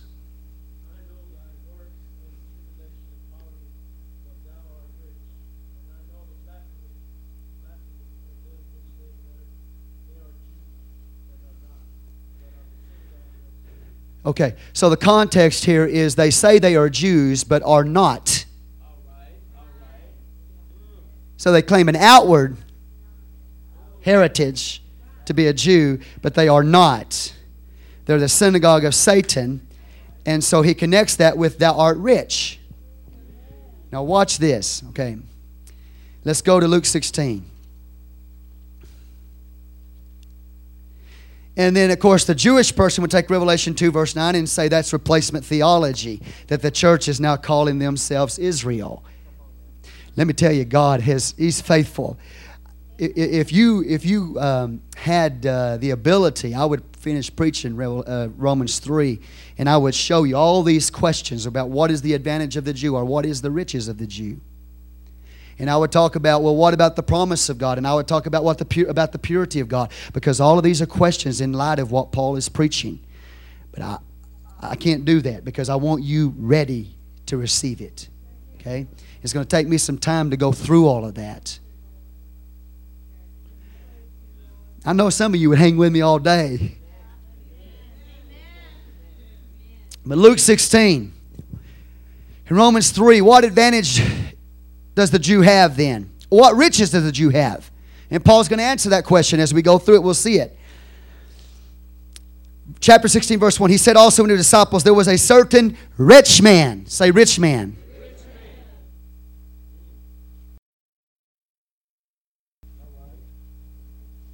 Hmm. Maybe I'll just keep this part to myself.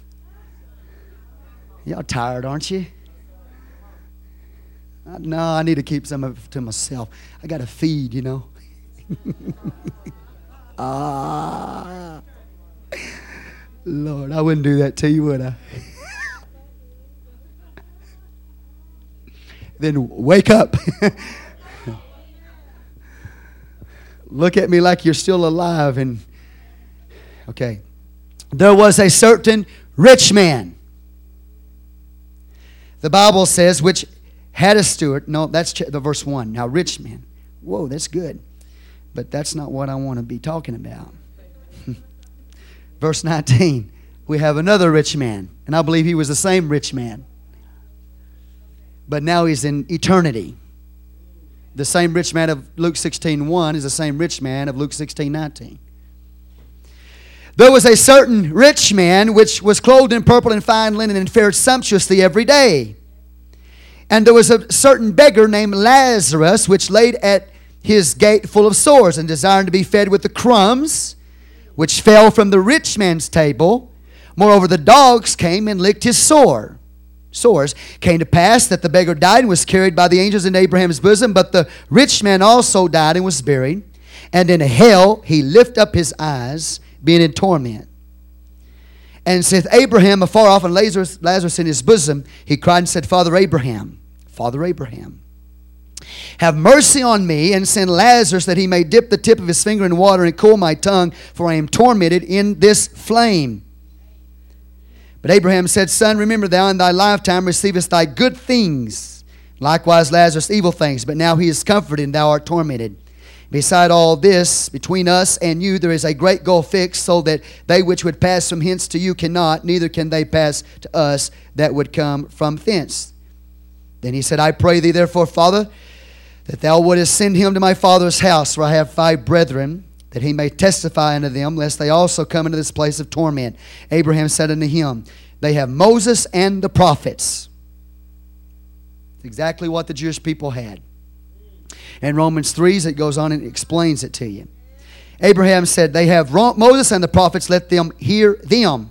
He said, Nay, Father Abraham, but if one went into them from the dead, they will repent. He said unto them, If they hear not Moses and the prophets, did you hear that? If they don't hear them, the voice, not just the word, the voice. They don't. If they hear not Moses and the prophets, neither will they be persuaded though one rose from the dead. Here is the point. The rich man, this is a true story. It's not just a parable.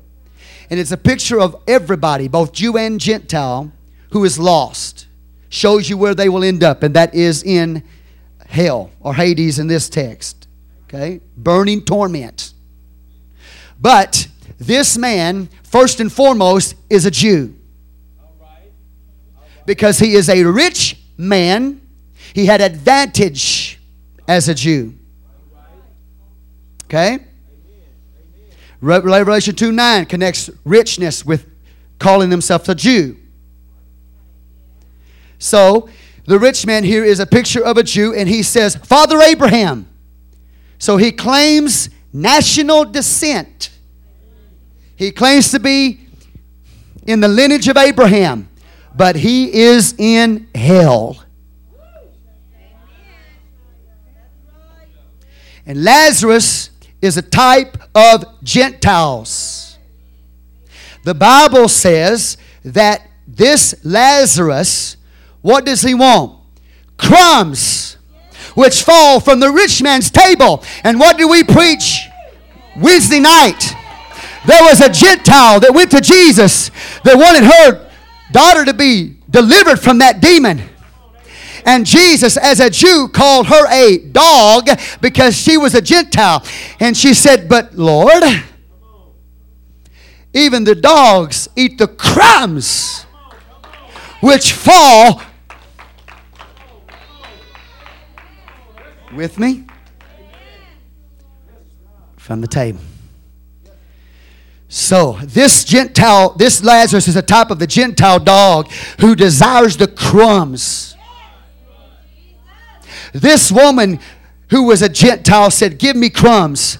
And she, by faith, embraced what Israel was rejecting in that same chapter.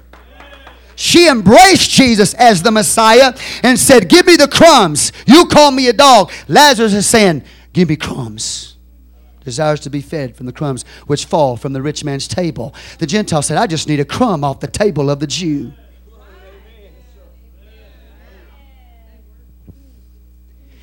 And the Bible says a time of death takes place. And Lazarus goes into Abraham's bosom and the rich man, who's a type of the Jew, who's tied to Abraham nationally, who has great advantage, but is he dies, the Bible says, and he goes into hell. And being tormented, he lifted up his eyes, he saw Lazarus afar off in Abraham's bosom. And he, he said, Father Abraham, send Lazarus that he may what? Dip his finger in water and put it on my tongue for I am tormented in this flame. So Lazarus is in heaven by covenant. By covenant, he is in heaven. Are you with me? And Lazarus has the water. He's a picture of the Gentiles who have tasted the water, who have been filled with the Holy Ghost. They are in heaven. He's in heaven based on covenant, even though he was like a dog desiring crumbs. The rich man's a type of Jewish man naturally tied to Abraham who dies and goes to hell. Do you understand? Now, watch this. Now, the Bible says that Abraham looks at, he sees the rich man, he says, I, We cannot, uh, uh, Lazarus can't go over there and give you water. Because in between me and you, between Abraham's bosom, the abode of the righteous dead before Calvary, and Hades, or hell in this passage is called. He said there is a great gulf fixed so that anybody that would want to come from where they are to pass over to you cannot, and those that would want to go come from where you are to where we are cannot because of this great gulf. It is fixed. This chasm can't pass. The word gulf there is a medical term, and it means a gaping womb. A gaping wound. A gaping wound. A medical term. And what this passage is showing you is that the only way to have eternal life is to enter into the blood covenant and be born again of the water and the spirit. Lazarus has both of them. The natural Jew who's tied to Abraham finds himself in hell outside of the covenant. And the only thing that can bridge the gap between heaven and hell is the gaping womb of Calvary. Jesus Christ finished work on the cross. The gaping wounds of the Lord Jesus Christ is the bridge that brings heaven to people who are lost.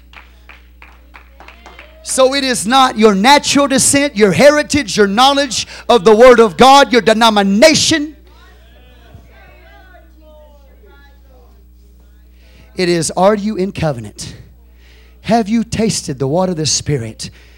The rich man recognized the Gentile dog, or Lazarus, atop of that, had the water. But he couldn't pass over. Only Jesus' death on the cross gives you the right to go into eternity securely. Without Him and without the new birth, being changed inwardly, you have no hope of eternal life and you have no security. It is only by the gaping wound of Jesus that a bridge is built. Let's stand. Father God, I give you the praise and the worship and the glory. Tonight, we recognize, this morning, we recognize that our religion, our ritual, our knowledge, our own goodness does not make us right with you.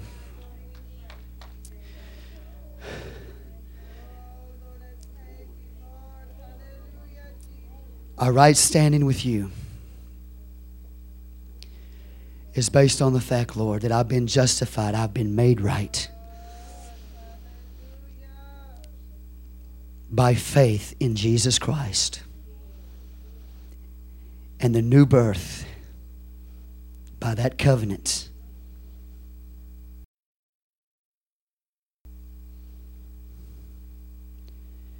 I thank you, Lord, today.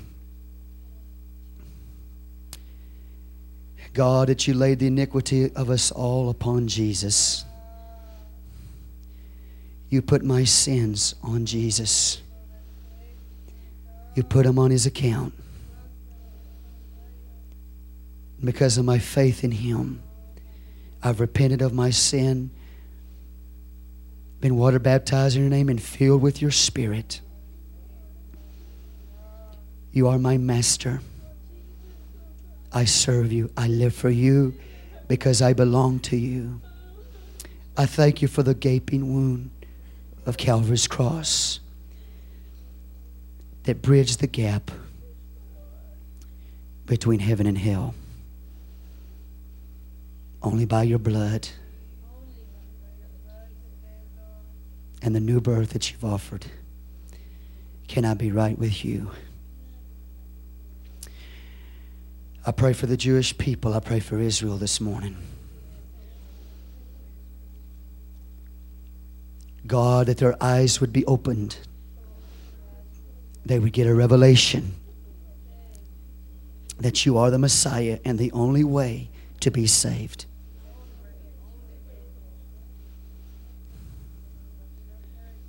I praise and I worship you. I thank you for speaking to, to me this morning and to this church this morning. Your law and your righteousness, your holiness, your purity condemns me uncovers my sin and drives me to the cross.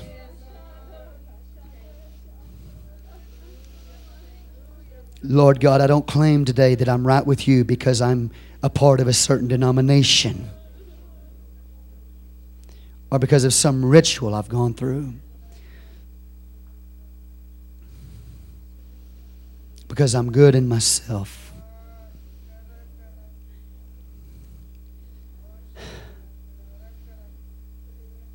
I thank you, though, for the awesome work of the cross, finished work of Calvary. I lay hold of that today in Jesus' name.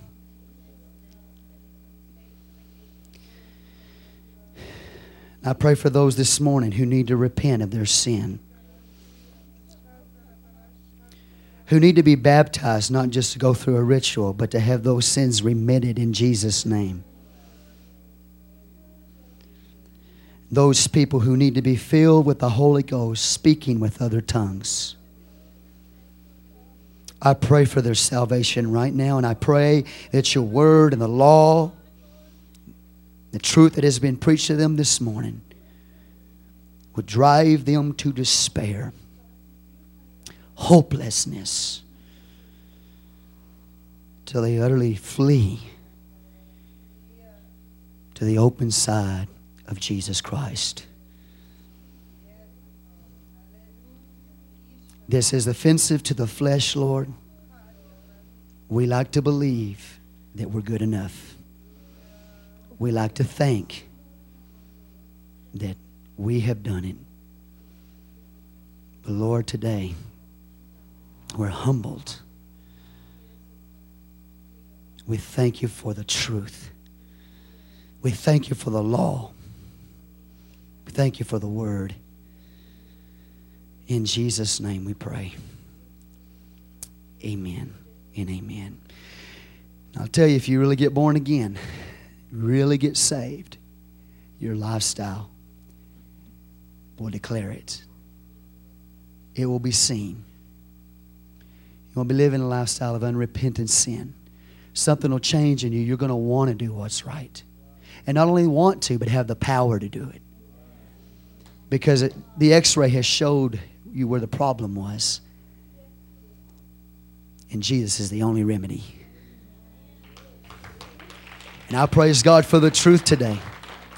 And I pray if you're not born again, that you're not putting confidence in anything and a false security in anything that's going to keep you out of, out of heaven and find you where the rich man was in hell. It's real.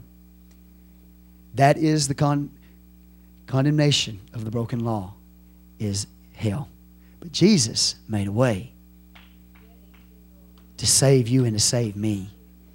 But if I don't know what I'm to be saved from, I won't come to Him.